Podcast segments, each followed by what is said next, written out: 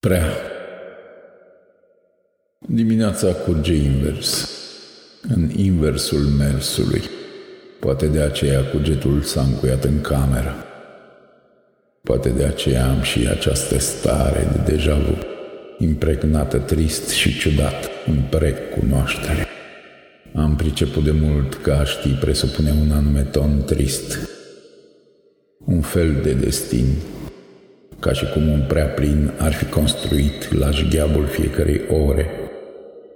Și ceea ce este trist este faptul că, deși știi ce se va întâmpla, nimic nu poate fi schimbat.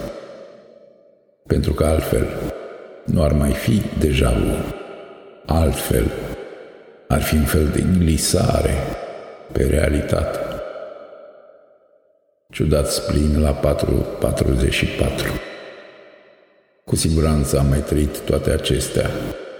Este un fel de manierism existențial. Viața se face că ne trăiește uneori și noi nu știm ce trăim, cu siguranță nu știm. Trăim în permanență pe marginea mâinelui, care nu vine niciodată. Ne uităm la viață de pe un peron, ca la un tren de mare viteză. Facem cu mâna unui sens care circulă cu 300 de km pe oră, în care cineva scrie poemul pe care tocmai îl citești stând comod pe o secundă bezmetică. Un fel de soldat universal total nepregătit. Singurătatea are întotdeauna o latură tristă, căci unde nu există frică, nu există nici curaj, unde nu există tristețe, nu există nici fericire. Suntem niște marionete ale dualității. Învață să scrii, învață să scrii, spunea măicuța cu zâmbătul ei de icoană pentru care scriu de o mie de poeme. Tot învăț să scriu. Din mine nu rămâne decât trecerea, singurul loc în care toți oamenii au statut egal. Scriu cu 30 de kilometri pe secundă.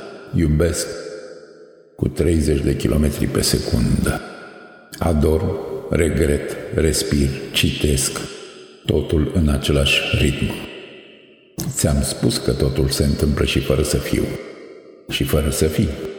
Dar sensul îl dă chiar fiirea, căci apa nu poate fi rece decât dacă picioarele mele calcă pe pietrele verzui și lunecoase, căci pădurea nu poate fi pădure dacă nu am dormit în iarba înaltă cu miros de usturoi sălbatic. Căci mâine îmi vei spune că mă iubești și vei sorbi cuvintele mele reci ca apa din izvorul dimineții de duminică. Uite, adorm acum pentru a secunda oară. Trec astfel într-o altă realitate care miroase a tine până la tăcere. Nu Noe e personajul principal, ci arca, iubirea.